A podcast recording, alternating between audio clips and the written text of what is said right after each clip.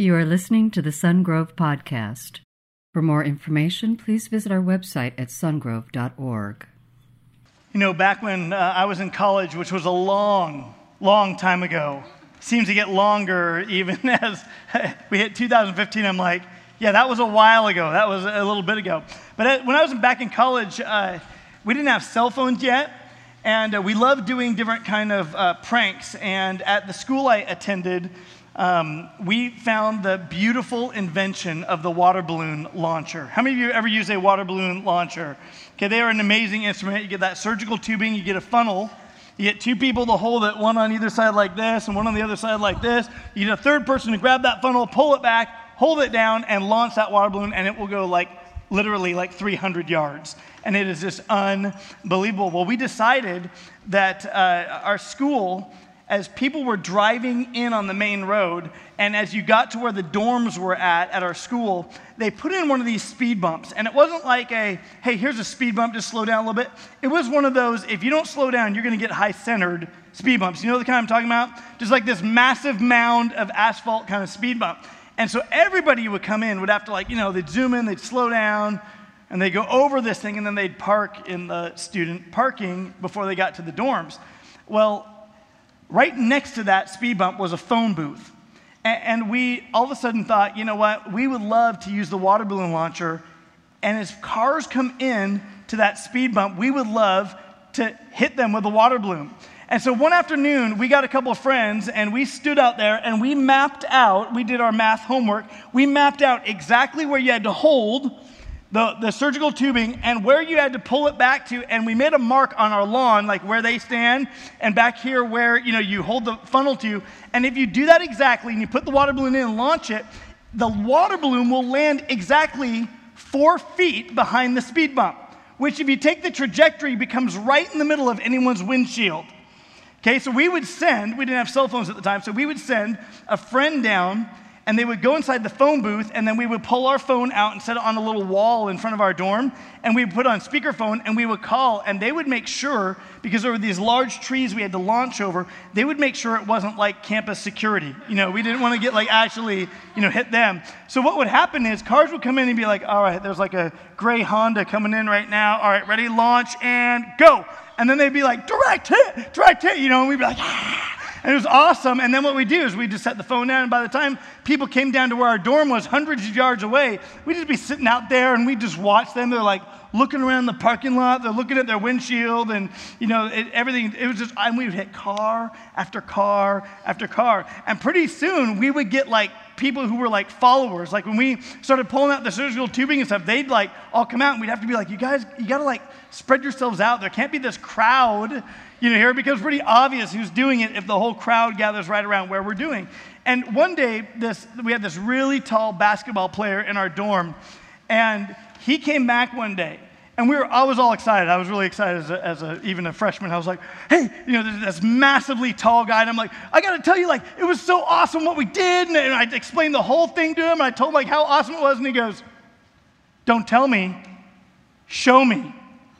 So we're like, oh, we like scramble, we grab the stuff, you know, we launch water balloons out there, we show them, it was really awesome. But that statement always stuck with my mind. Don't tell me, show me.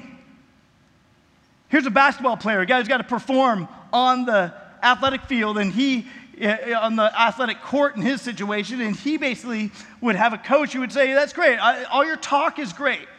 But until you practice and carry out what you've practiced and do it, don't tell me, show me. I'm glad that you understand the concept. I'm glad that you get the idea, but actually follow through and do it. You know, it's interesting. Have you noticed that our culture is getting more intense? Everything is escalating in intensity.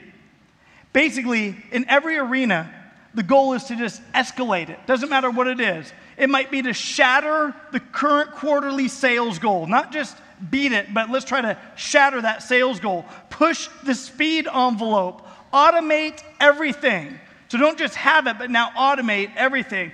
Handle the pressure. And, our culture is weird. It goes from simply doing things and enjoying that experience to actually being admired for what you've done and being followed. You know, I, I think musicians who uh, used to play instruments and, uh, and they're, they're coming back into, they want to do like a reunion album, they're going to have this weird experience at concerts. Because when they come back, they're going to be used to the crowd being like, yeah, singing their songs and having a great experience and, you know, just looking up at them. And they're going to come up to a crowd and the whole crowd's going to be like this with their phone, just watching them the whole time and just looking at them and just like, it's like filming the experience to share it instead of experiencing it. We're escalating our intensity on almost every level. The truth is told. You and I, we want to be favorites. We want to be admired. We want to be followed. And truthfully, we want to show favoritism to others. We want to choose who do we follow? Who do we favor? Who would we like to get closer to? But James shows us that in the church, there is no place for favoritism. If you have your Bible, open with me to James chapter 2, beginning with verse 1. James says, My brothers and sisters, believers in our Lord Jesus Christ, must not show favoritism. Suppose a man comes into your meeting wearing fine, a gold ring and fine clothes, and a poor man in filthy old clothes also comes in. If you show special attention to the man wearing fine clothes and say, Here's a good seat for you, but say to the poor man, You sit over there, or sit on the floor by my feet, have you not discriminated among yourselves and become judges with evil thoughts? Let me just pause right there. What he's saying is, when we're showing favoritism, there is a judgment. And our actions prove that the mental eh, judgment that went on was evil, that we would tell a poor person to sit at our feet or sit over there or don't be near me.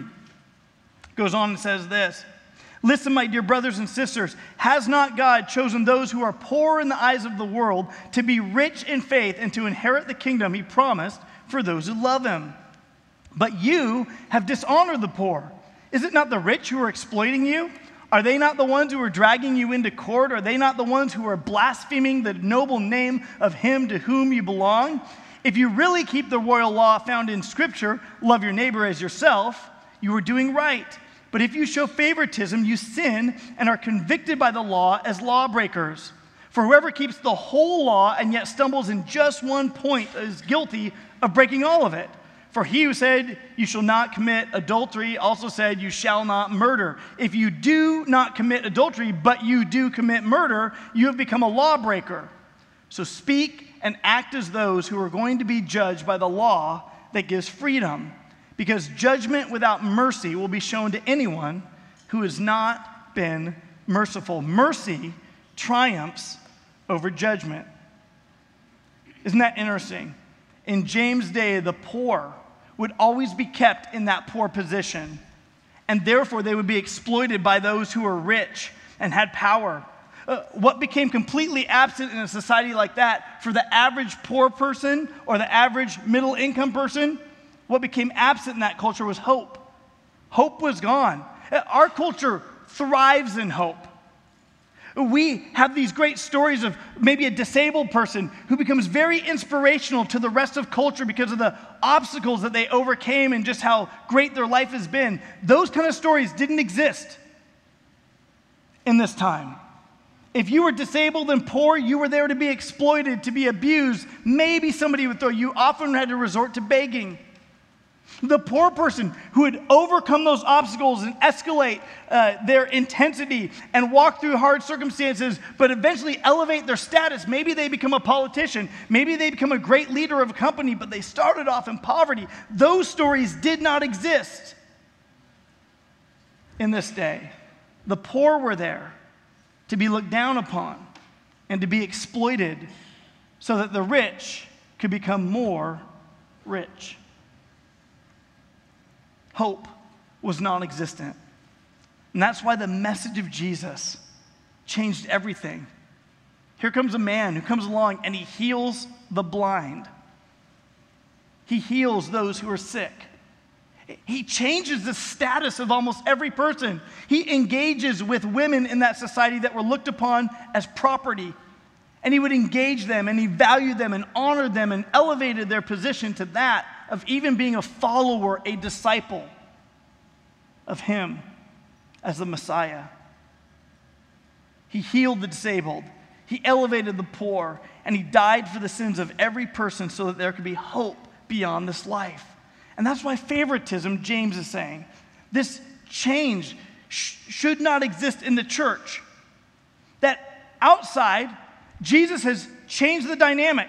So, what is normal in our culture should not exist as normal inside the fellowship, whether it's in a home or in a synagogue or in a church of the people of Jesus Christ. See, favoritism is a little weird to me because it would seem like you should show everybody favoritism, right? You should just favor everybody. But favoritism seems to punish us for showing particular favor to others. While discrimination, on the other hand, is actually intentionally withholding favor from somebody because your belief or your judgment on them. And what James is saying is in this situation, both favoritism and discrimination are happening in the church because of social status and because what is normal in the culture is being drug into the normal practices in the church, and there is no place for that. Each of those requires a judgment. But when Christ followers make a judgment, James is saying, when you and I look at people, when, when you came in here today and you chose who to sat, sit next to, and, and, if you got in early and you were seated and someone came and sat fairly close to you, uh, you, you need to like that because they made a judgment that you were okay to sit by, right? So if you were like first in the row, that good news. If there's other people there, that, that's helpful to you because they, they said, this one's all right. All right, we'll sit with them. But you and I, when we make a decision, when we choose to whom we show favor, we make a judgment. And James is saying in our thinking, to keep our inner thoughts, our inner motivations of the heart from being evil thoughts that lead to evil actions, he says we need to change our thinking so that our actions result and prove that we chose mercy. Some of us like to drive. How many of you pull up behind a, you know, you got three rows of cars, you're traveling down Elk Grove Boulevard, and you got three rows, and you come up to a stoplight, and as you're coming into the stoplight, you judge and evaluate the cars ahead of you as to which ones are going to be the fastest. Yes, thank you.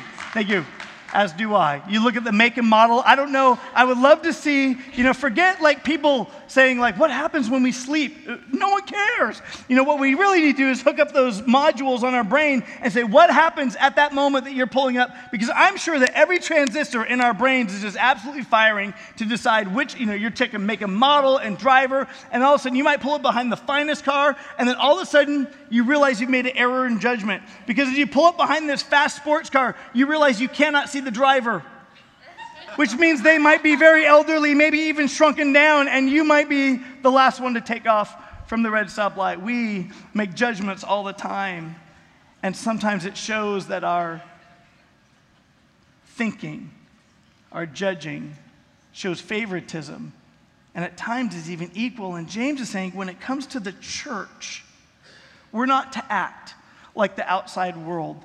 When it comes to rich and poor and male and female, we're not to act like the outside world. We are to be ones who are called by God into relationship with Him. He has shown us mercy. He has completed the Old Testament law, He has fulfilled it. And having fulfilled it, He gives us mercy. Now, mercy is interesting. Mercy is when you deserve something bad and you don't get it. So that would be like parents, you know your son or daughter has done something wrong. You've talked it through with them. They know it's wrong. They expect that punishment. And you say, you know what? Instead of giving you punishment, um, I'm just going to let it go. Grace is different.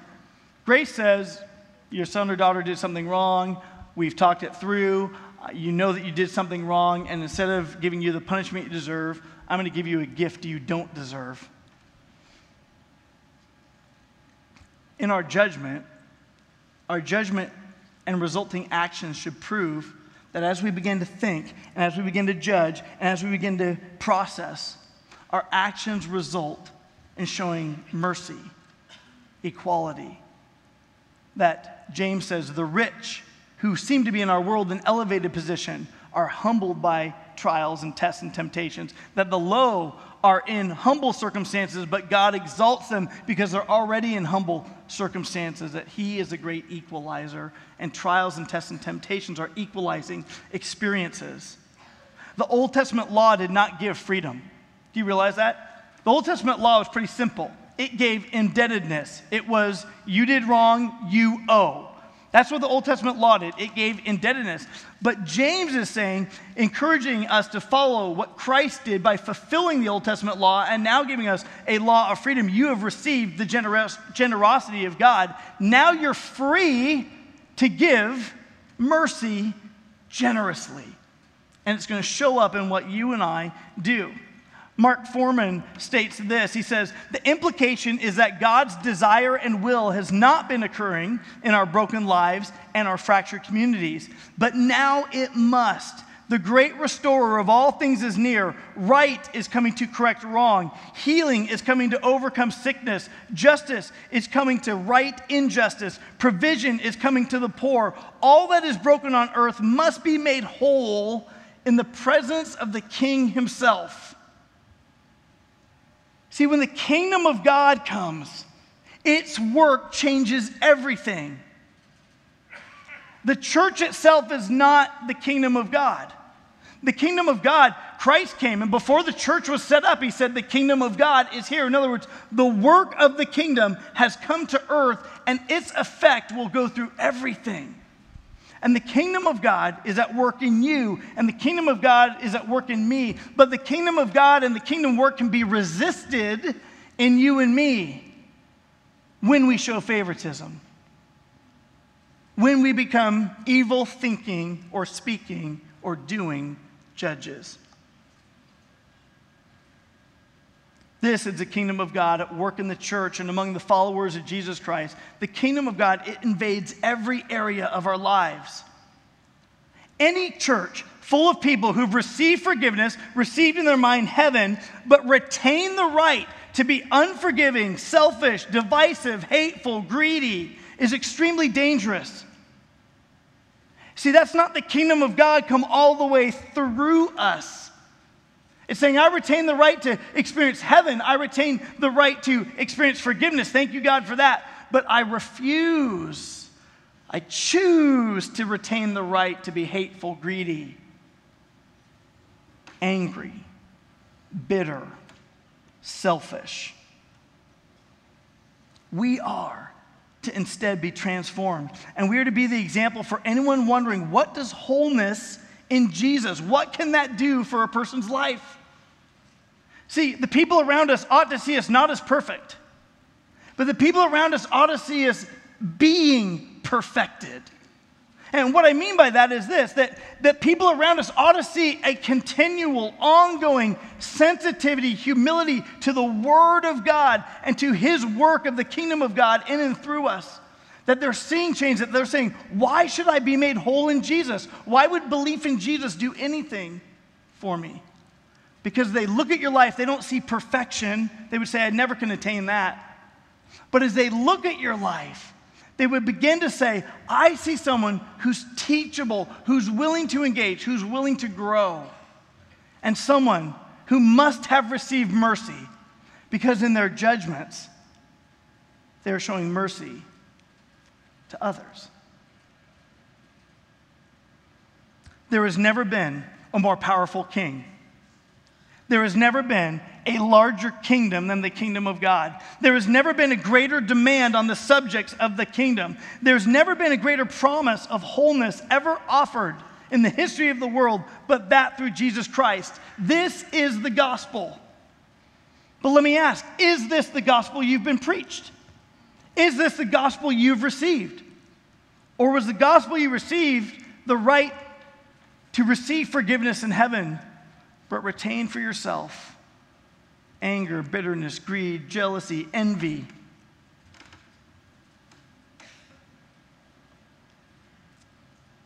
Is the gospel you receive faith without surrender?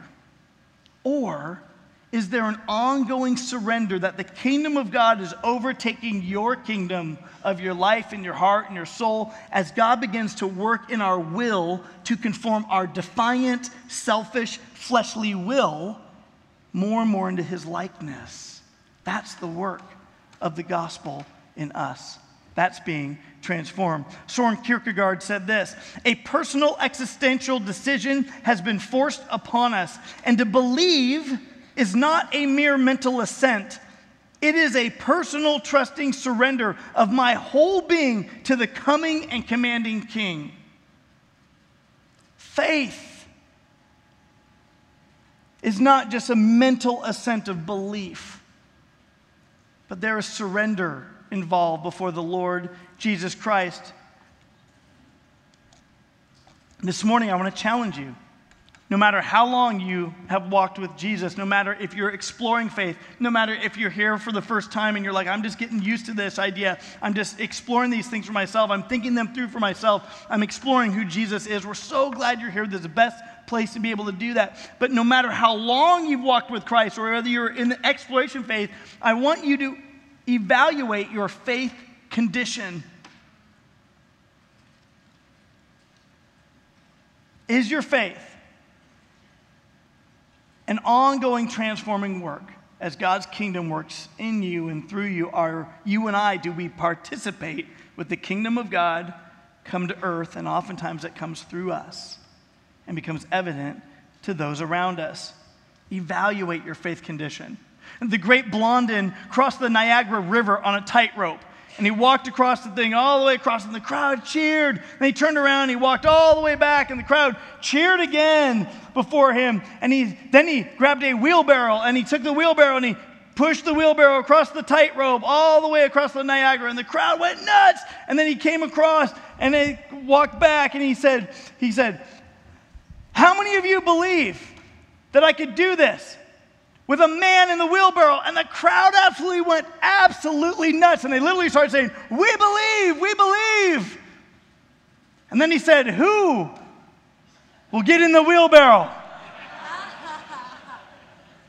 and literally, there was silence. And within a few moments, no crowd.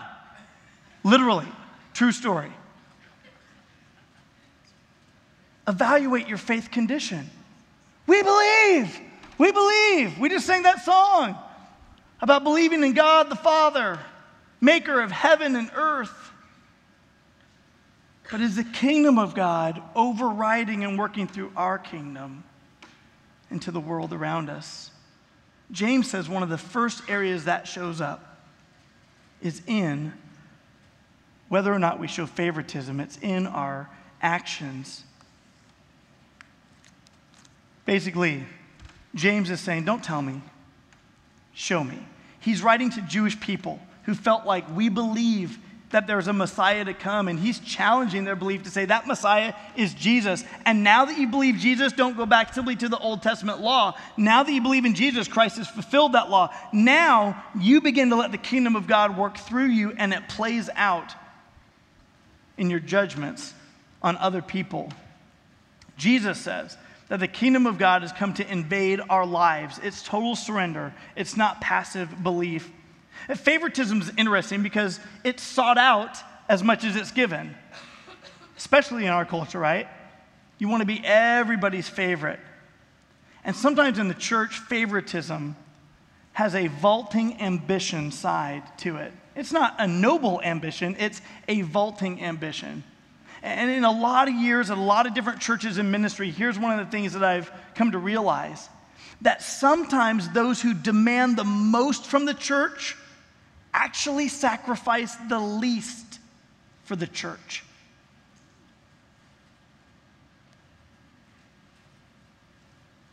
We become well intentioned consumers instead of spiritual contributors. And that's why sometimes it's so hard because as the kingdom of God begins to work in and through us, it's going to stir up things that we're sad, mad, and glad about. And sometimes the things that you and I get sad, mad, and glad about, God is stirring up because not because He wants the church to start a new program to do it, but because He's calling you to begin to act and judge in those ways that your mercy is extended in that area. But what happens, we're in such a society that we pass off education of our children to the education system, and we, we pass off the morals for our children to the church, and we pass off the behavioral expectations in our culture to the prison systems and the police, enforcement, and everything else, and, and we absolve ourselves of any responsibility.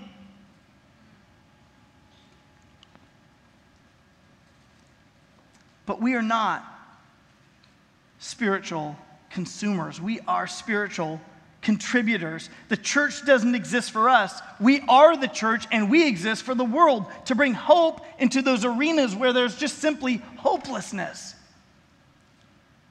The kingdom of God invades and overrides our individual kingdoms and our individual preferences. So we need to evaluate our faith condition.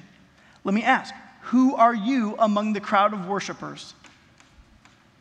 Are you one who says, We believe, we believe you can do it? But there's no faith backing up your words. James is saying, Don't tell me, show me. Who are you among the crowd of worshipers? Has the kingdom of God moved you to faith that is now becoming more and more accompanied by action? See, it's interesting because the argument for faith, you, can't, by the way, prove faith Otherwise, it would cease to be faith, right? By its very nature, you can't. The argument for faith is really the argument for the evidence of faith. Show me that you believe. Give evidence for the fact that you are, in fact, a believer. Give evidence that the kingdom of God is willing to work against your will. Actions authenticate our faith, but they can't create it or earn it, right? You can't pretend your way into heaven. But our actions authenticate what we already believe. And I believe in your life or your job or in your patterns or in your faith, it's easier to slide into complacency than it is to elevate your intensity. Let me ask this question What evidence do you have to convict you of being a Christ follower?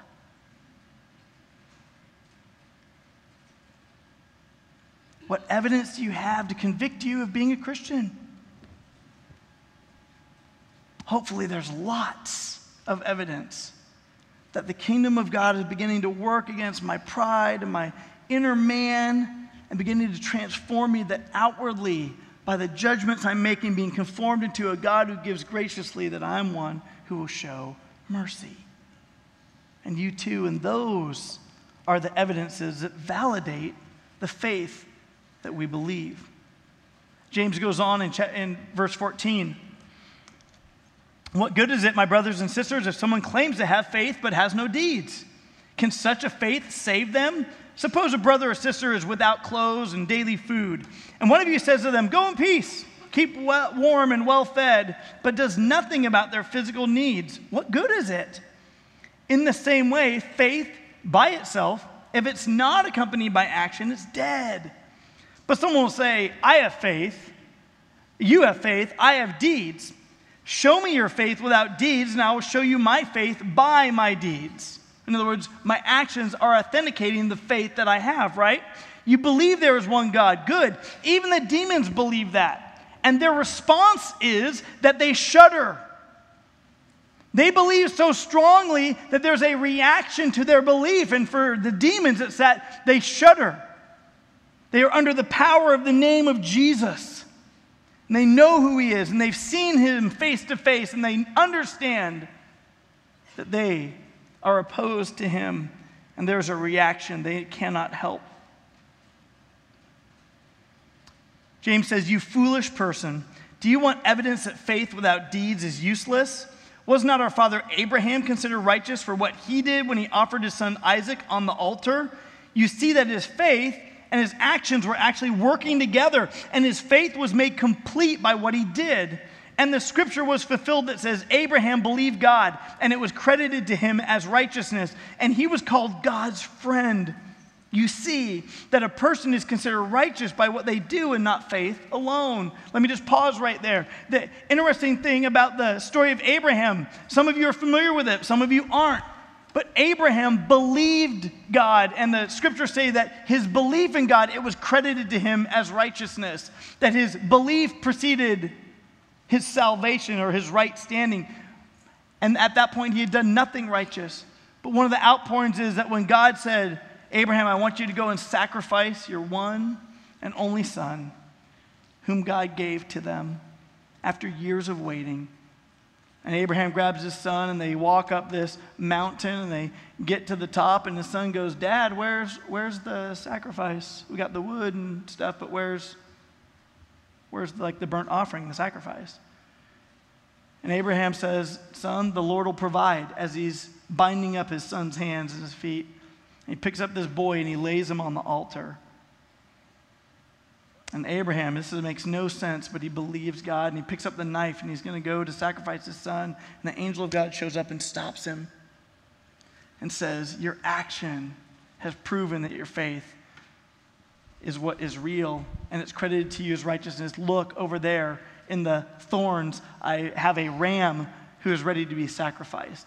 And so his son is let down off the altar, and God provided a sacrifice, but he was tried, he was tested, he was tempted.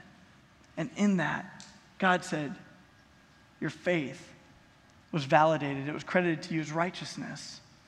Verse 25, in the same way, was not even Rahab the prostitute considered righteous for what she did when she gave lodging to the spies and sent them off in a different direction? As the body without the spirit is dead, so faith without resulting deeds is dead. He gives a second illustration, a, a, story that, again, the story of Abraham, all the Jewish people that he's writing to, they would understand this. The story of Rahab, all the Jewish people who would be reading this letter from James, they would understand that story.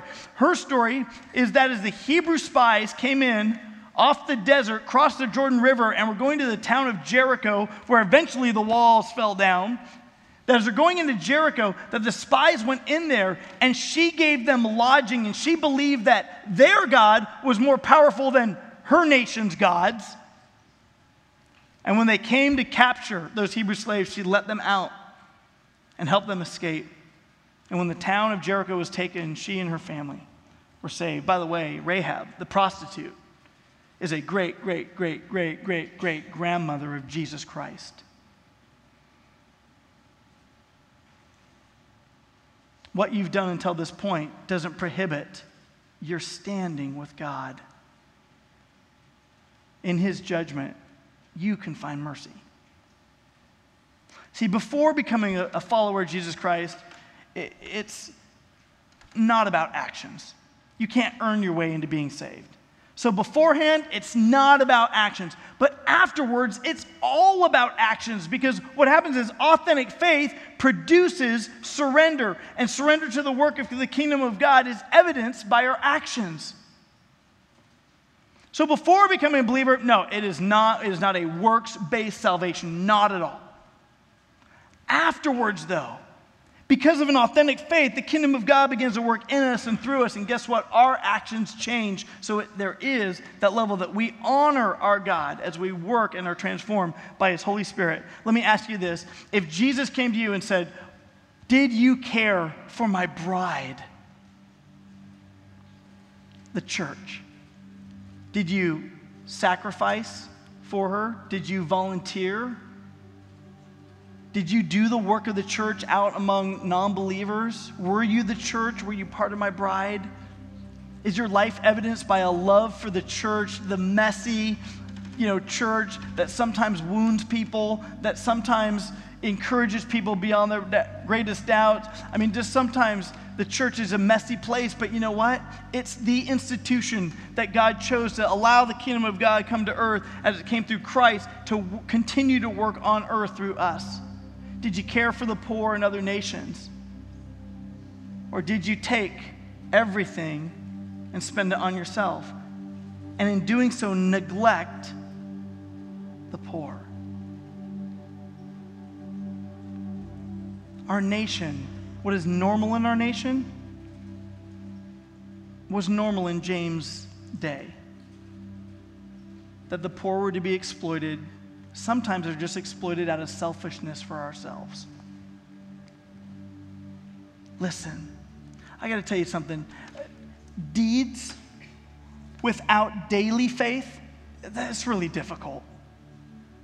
You and I need to walk with the Lord in obedience to His word daily. We need to walk with Him and be challenged by the kingdom of God daily because we live our kingdom daily and it needs to come into conflict at times. And there are times that my kingdom needs to subject itself entirely to His kingdom.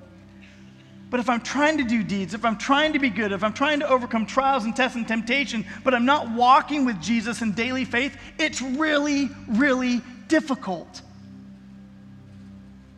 And this year, God is calling you back to escalate your intensity spiritually, to walk with Him in daily faith, to be in His Word, to begin to respond to Him. Because trying to behave and do good and be right and hold some status is really difficult without daily faith. And you need that with the Lord. Sungrove Church, this year, we're going to increase our intensity and how we go and serve and love and care for the least of these worldwide. This year, we're going to surrender to the kingdom of God working in and through us as we take God's Holy Spirit into new areas that elevate our intensity. And this year, I want you to begin to ask yourself, to make this statement to yourself, as you begin to coach yourself, as you begin to respond to God's Holy Spirit, that you would say, Listen, self, don't tell me, show me. Let's live out what we believe. Let's elevate our spiritual intensity. Let's walk more closely with Jesus because as we do, He will work more strongly through you and through me.